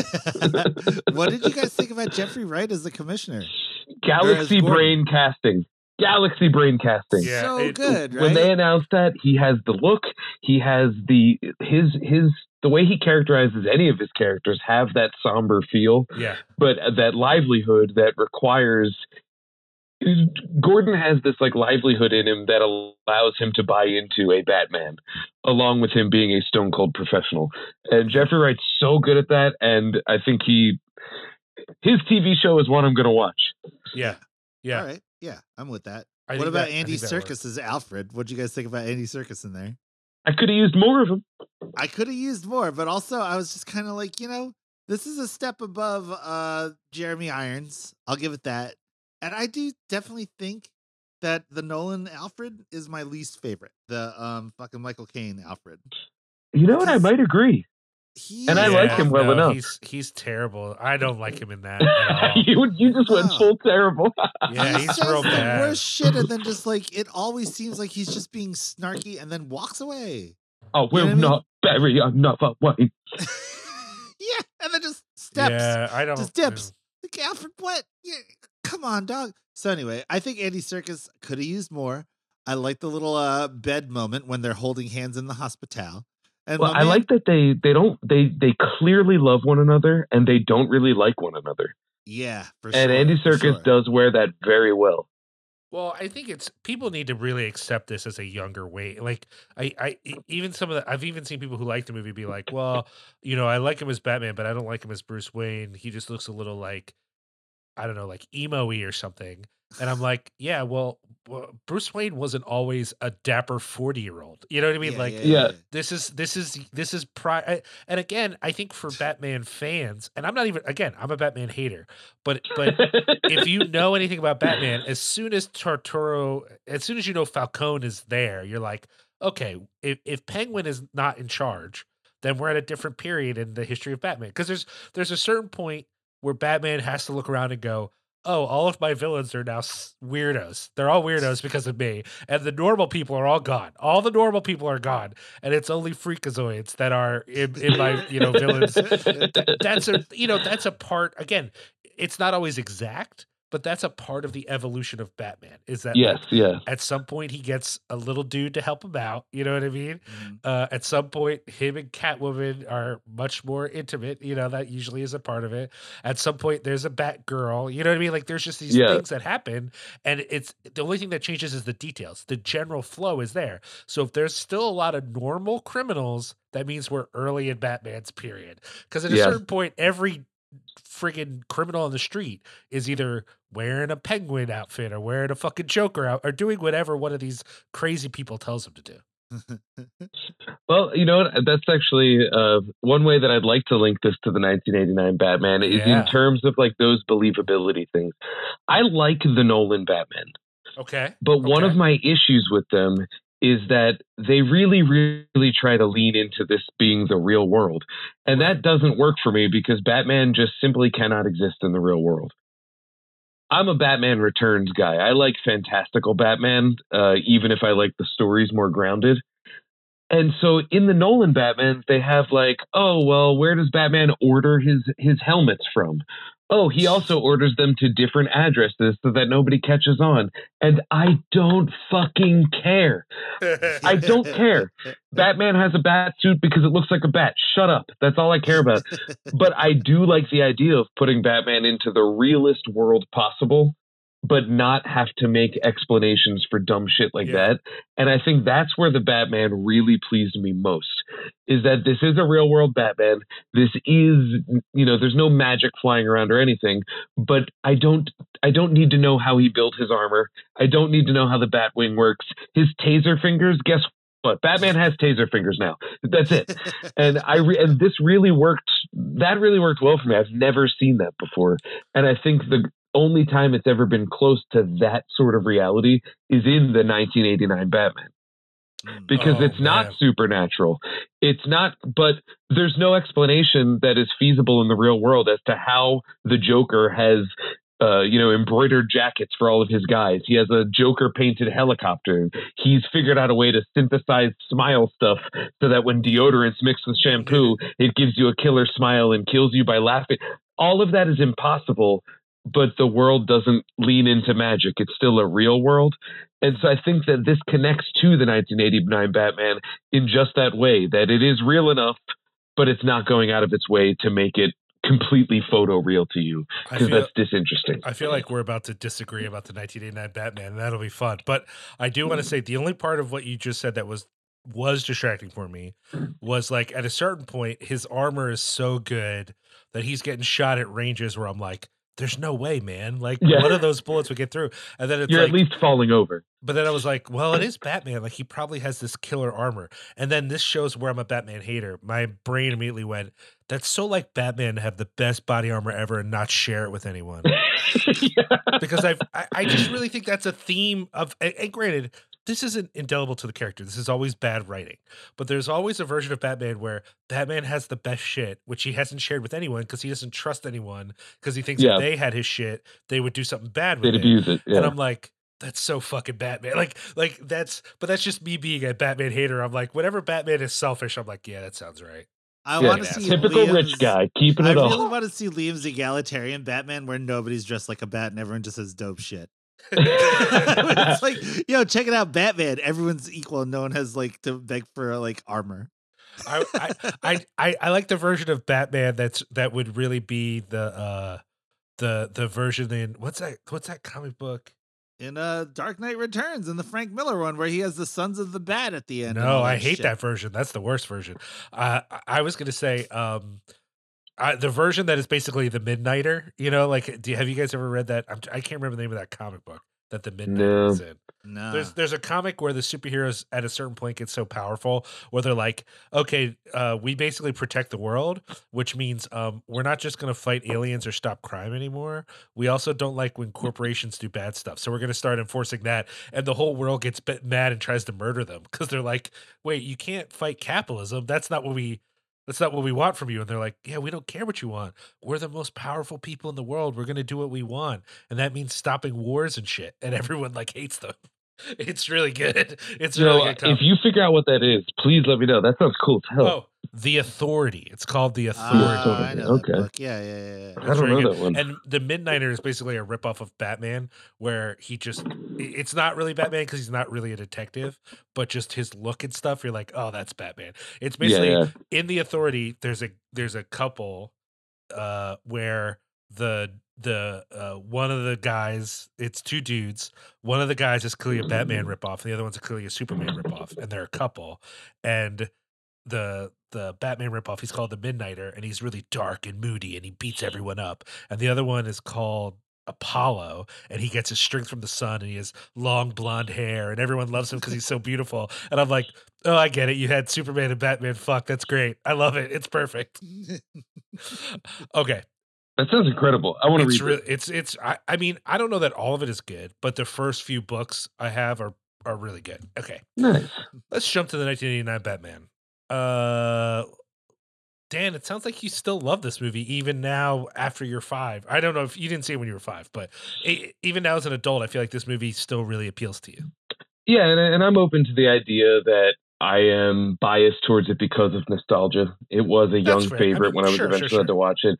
I, I, I feel like I'm indebted to it as a fan of comic book cinema. That it, it really did change. Like, there's really not a movie that has come out since then with superheroes that doesn't have a little bit of its DNA imprinted upon it. And also, I'm just a huge Michael Keaton fan. I love that guy, and always always have been. So it still works for me. I, I tend to have a difficult time watching it with a critical eye nowadays, just because even its weird bad moments end up becoming idiosyncrasies to me. Yeah, with, you know, idiosyncratic Tim Burtonisms too, specifically. Yeah, and like Tim Burton's a really good director. He does so much with like little pop zooms in this movie that he doesn't do anymore. Uh, it's so it's really fun to watch as like as an artifact of a filmmaker whose style has differed, you know, just through time. just So yeah. it's very difficult for me to watch this and be like, that doesn't make sense. That doesn't work because it, you know, I'm I'm never going to be in a place to be able to do that. That said, it's not my favorite Batman movie. Like I said, I'm a Returns guy.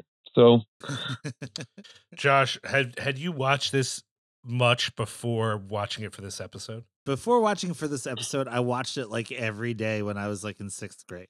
Sure, right. But as an adult, I had loved you it so it? much. As an adult, no, that was the last time I watched it. But I still remember all the words. You know what I mean? It's like going back to like a record that you loved when you were in sixth grade. You know what I mean? Sure. Like, yeah. and uh, it definitely felt like I, I like Scully. I really had a hard time looking past the nostalgic appeal to it, just because I love Nicholson. I love, um, you know, uh, I love Michael Keaton. and you want to get nuts? Oh Let's god, get it's nuts. so good. He's got the silver and his he's got the tray. It's great. It's so ridiculous. The then line for me that I wanted to say along with it was always, "Those were my balloons. He Ooh. stole my balloons." It's a good line. And then So you got you got Malak from Conan in there. You know what I mean? Like Yep. it's pretty fun. And like also Kim Basinger's in there, and this is like the height of Kim Basinger obsession. You know what I mean? Like Oh yeah. Robert Wuhl. Robert Wuhl, genius, fucking great, and fucking Billy Dee Williams and Harvey Dent. What? Man, I, totally wish that could have played that. out. Yeah, yeah, yeah. That would have been an interesting two face right there too. But you know, I mean, like it's you're right. Like it's not a mo- like it still bugs me out. Like there are details that I picked up on in this viewing that I'm just like, oh my god. Like Michael Keaton's about to tell Kim Basinger that he's goddamn Batman. Like they just started dating. Like y- you're gonna tell her that you're the Batman, Bruce? Word? Like that's your plan? This lady dressed in white. I don't know. It just seemed like a little more ridiculous to watch now. You know what I mean? But um, Okay, I so mean- to my point though, like it is sort of real world, but never to the point where it has to justify itself. Like that's one of those weird moments like that. yeah, Okay, then I'm going to be the the outsider here and say what you're describing, Dan, is sort of like a fun quirk. I would describe as bad filmmaking. The movie's bad. it's bad top to bottom. Uh, oh no. But yeah, it's it's you know it's so funny because I just saw a a, a, a friend of the show, uh, Brendan Foley, just tweeted today because someone someone had posted, you know, like oh, you know, the way that Tim Burton revolutionized comic book movies with Batman, and Foley was like, yeah, he had the great insight of taking the most interesting comic book character of all time and making him boring instead. And I have to agree, the movie is boring. Michael Keaton is boring. It's it is and this is coming from someone who actually has seen Birdman, his worst performance in his career, I think. Possibly. I think that's true. It's his worst performance of his career. It is uh the best Jack Nicholson performance if all you want is Jack Nicholson. But if you're looking for the Joker, the Joker's not in this movie. Jack Nicholson just really hates Batman. So he wants to kill Batman because he is, I don't know, wishes more people had seen Witches of Eastwick. I don't know. I don't know what's at stake for him, but he really wants to kill the Batman. Uh, Kim Basinger is, I guess, in the movie, but I she she's just like a blank slate in the film. In fact, I would say Billy Dee Williams as Harvey Dent is the only part of the movie where I'm like, yeah, it's pretty good. He's- he's- That's he's pretty good. amazing. He's pretty good. I I think the the the the quirkiness of it is just badness. It's just bad. It it somehow manages to capture some of the camp of the comics, but then try to also make it dark in a way that I guess was sort of Burton's style at the time.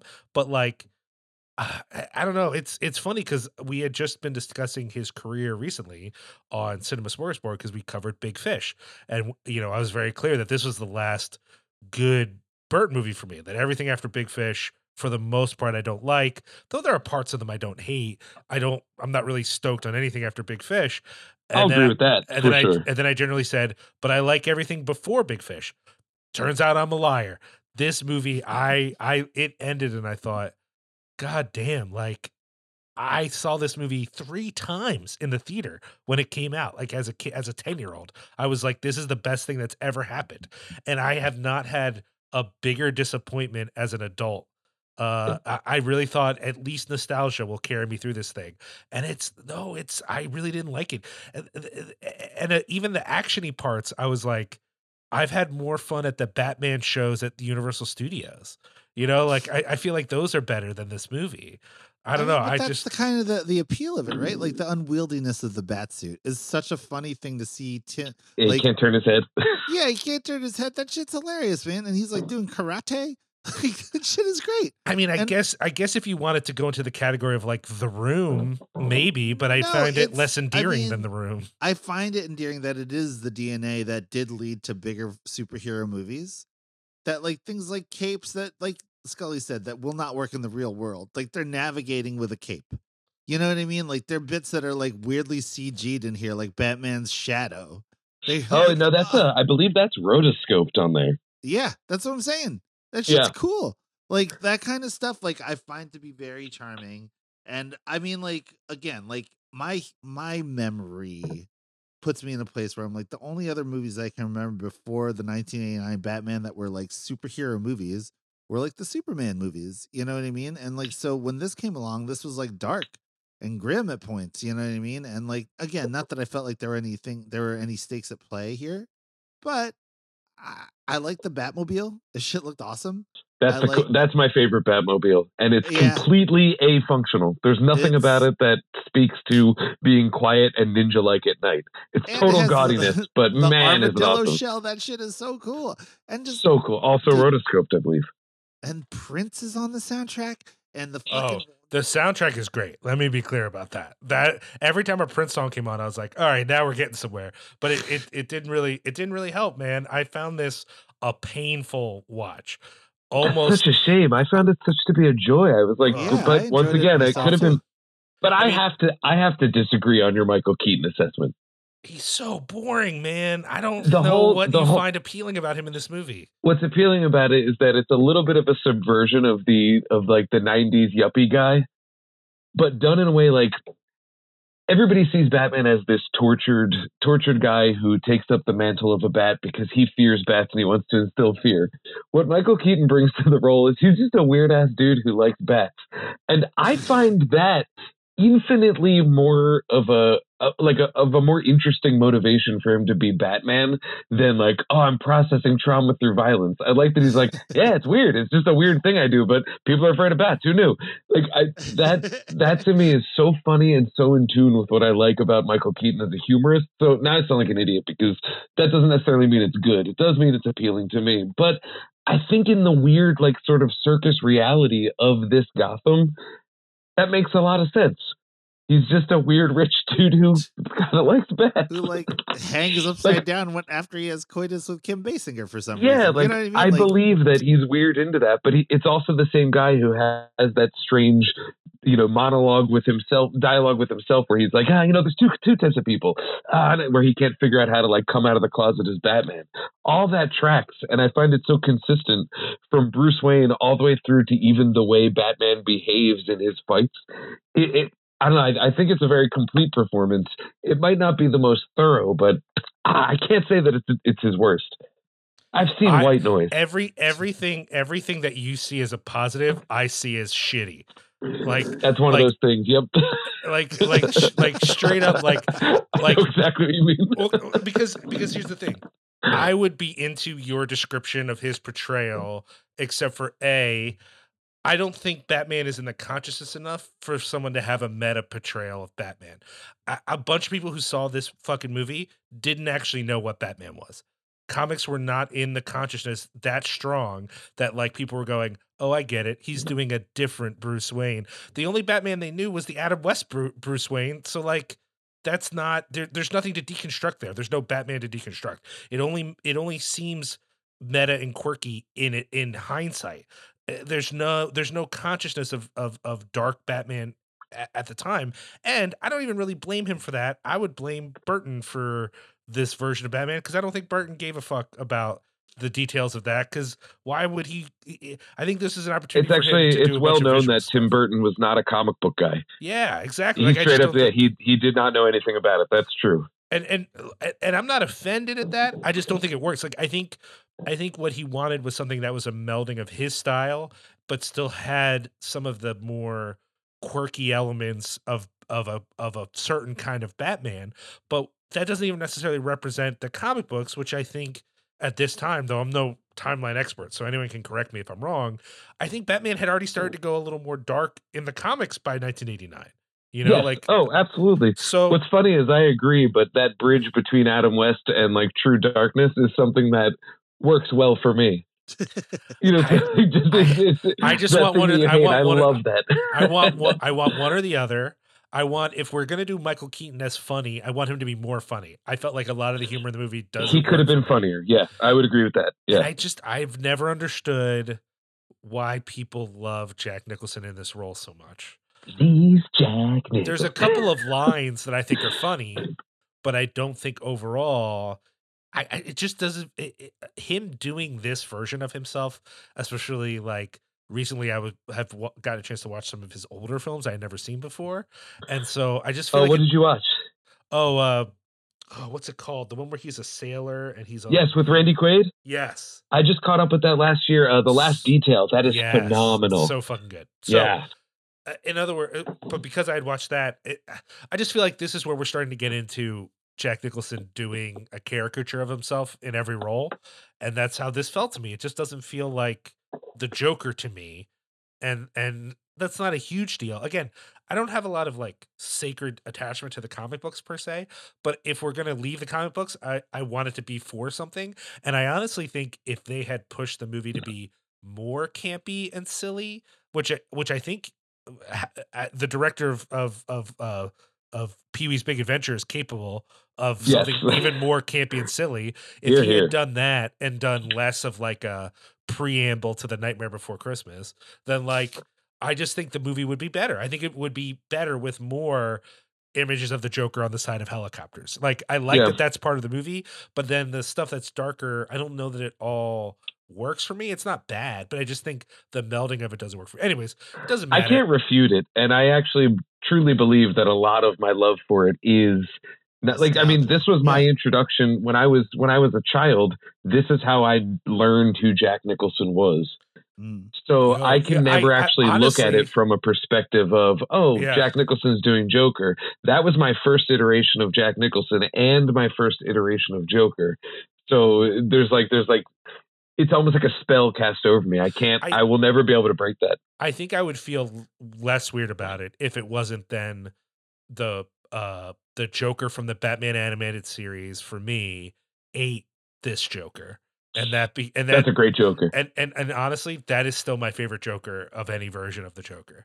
The Like in Mark a- you Hamill know- Joker. Yeah, I It's just a really- damn good Joker, yeah. I, I I get it that like he doesn't. It's easier for him because it's a voice and he doesn't have to embody the character the way that other people have been asked to. But whenever anyone's like, "What's the best Joker?" I'm like, "Uh, Mark Hamill Joker." There's just something about that balance. I just think he really strikes a balance most of the time between humor and menace that I think works for the Joker. You know. Mm. Uh, anyway, it no, I would matter agree. I think that's the best Joker, hands down. but I do think that uh, it, it- there's a certain extent where I'm still a Heath Ledger Joker guy. I like, like Heath them all. Ledger. I'm- Uh, To I- tell you the I- truth, I was watching Dumbass Suicide Squad the other day, and midway through, I was like, you know what? I don't love this Leto Joker, but it's got legs on it. I think they could have done something, and I don't know how I got there, whether that's legit or not, or Oh, once man. again, just How love about for the Joker. fact that Kim Basinger, that Vicki Vale is a photographer that came to fame because of her work in the Corto Maltese, and that that was the place where Suicide Squad 2 happens. Corto Maltese. oh yeah, Yeah, totally. Melanie just love pointed that it she out. and it jumped. She was like, mind. Yeah. I'm gonna go look at the uh, the bad guy in Gotham now. I think I think Corto Maltese is one of those the, uh, DC. I feel like way more than Marvel just made shit up all the time, like cities, countries, like just all the time. They were just like, yeah, this, you know. But then I love when they would bring in like the idea that like DC occurs in a United States where there is both a metropolis and a New and York Gotham. City. Yeah. Oh, yeah. Yeah. Like that's the part. It's like uh, like when they, when I thought like oh they're just replacing all the cities. It's like yeah, but sometimes writers would forget and have real cities, and I'm like that doesn't make any sense. So that means that there is a Gotham Square Garden and a Madison Square Garden, which then Mm. implies that Gotham Square Garden was built as a sort of homage to Madison Square Garden. Well, or but perhaps vice versa. We don't but know. then the Or question that the to- Square Garden people are getting all of their money. Those motherfuckers. well that but it also might just be different. You know, there's also different dimensions and stuff. You know, Yeah, There's- that's true. There's a world where Batman is a vampire and Superman is Mexican. So Yes. Right, right, right, right. Hey, man, I'm with it. So what about? I got to say, both Batman. I think these are the two most iconic Batman scores. uh, when it comes to Ah, Elfman's sure. score, Yeah, and then with yeah, yeah, Michael yeah, yeah. Giacchino's score. I the Hans Zimmer score for the Nolan ones, I remember being good, but I couldn't, you know, pick a, a lick out of it. yeah. I could hum you probably the entirety of the, you know, the whole overture of Elfman's score, but we all know the the new Batman one, the dun Yeah, it dun. was very good. Dun, very dun, good. very, very, very good stuff. Yeah, it's Yes, it's very grim. Darth Vader. I did notice though that when Catwoman was on screen, they brought in a string element that was very, very Yeah. evocative Yeah. of the strings that meant to relate to Catwoman in Batman Returns. And so again, the Tim Ah. Tim Burton era sort of is indelible in terms of influence. Just depends on what we borrow from it or not.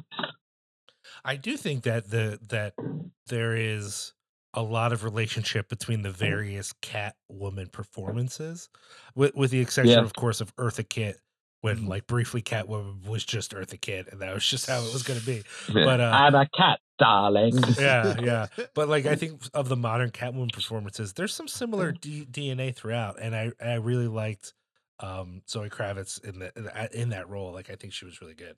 Yeah, I would agree. I thought she was excellent. Yeah. Well, all right. So we got uh we we all liked the Batman, and then uh one of us is a cranky jerk who just can't get on board the nostalgia train for Batman. It probably doesn't help that I haven't watched it since I was a kid. Like I've just never Yeah. put it on.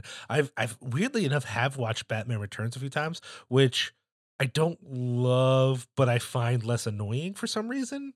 Um, and maybe it is because of the Batman Returns just goes to a whole nother level of like It really the- goes weird. Yeah. It And there's so some fucking weird. very, very strong direction and editing Yeah. in that movie. yeah When you watch that from the point of view of of like even just blocking and editing, it's kind of unbelievable. Like you forget about the energy that Burton had. Um, but I also get why it's not for everybody. And like I, I was reading into some stuff like apparently some imagery has been sort of after the fact uh, seen as anti-Semitic. And reading about it, I was like, ah, I get it. Whoa. Uh, with I, I don't want to speak on it because I'm not Jewish, but like apparently with a lot of the Penguin in terms of his uh, depiction and ties to the city. I, you know, I haven't read too much on it, but I was I read a little bit about it. I was like, how how interesting. Hmm. Well, I do- that's a thing. I do Yeah, I mean, it's just everything ages is I guess the point I'm trying to to make. Yeah, no, that's fair. All right. Well, uh I I you know, I think we are unanimous though on the idea that like unless you're someone who thinks of uh, a 3-hour Batman movie as actual torture, you should go see the Batman. Like if you're out there kind of skeptical like, well, I, I like I like Batman, but I'm not sure if I want to do the Batman.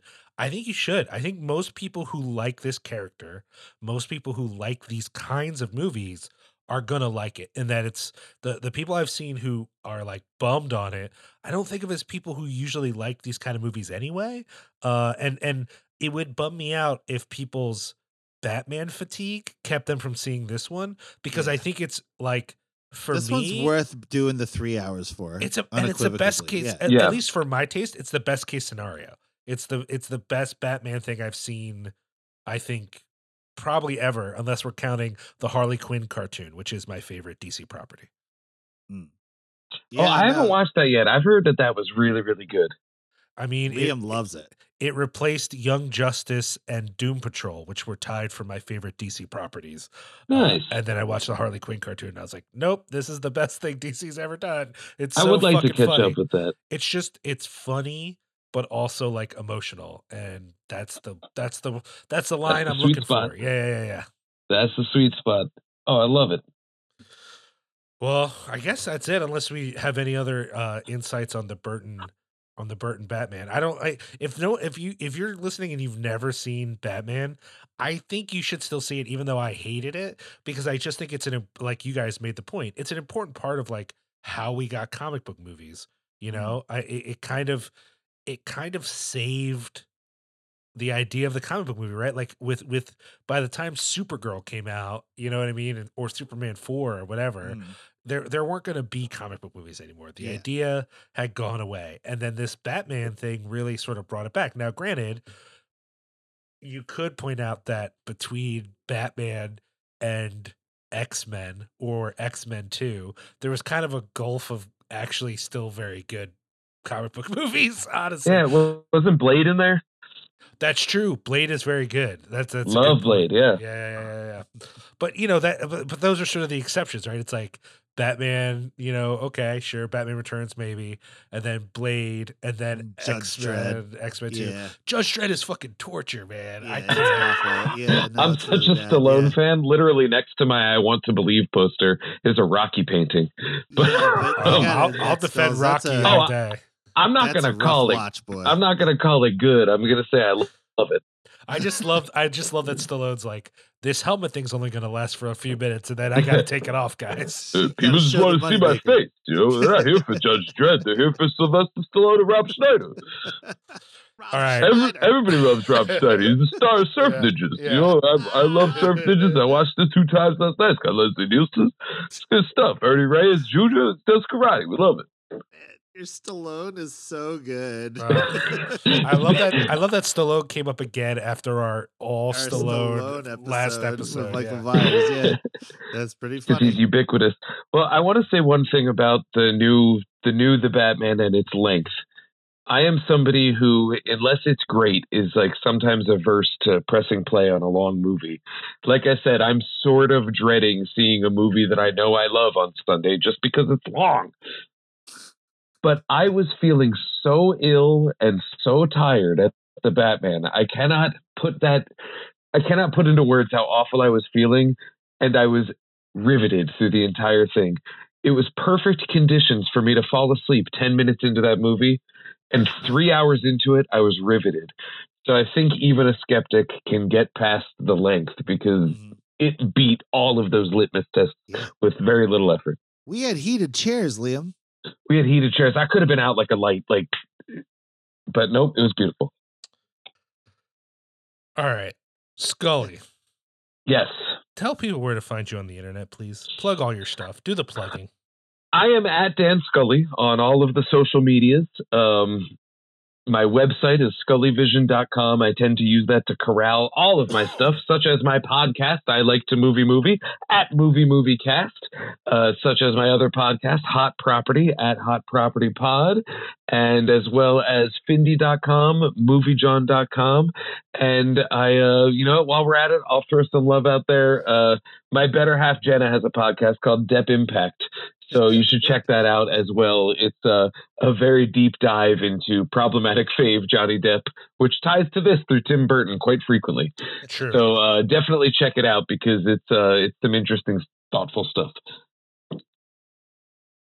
Thank you That's for coming all. on. Thank you for Oh, coming thanks for on. having me, man. I, I missed I missed you, Liam, and, and Josh. I don't see you enough.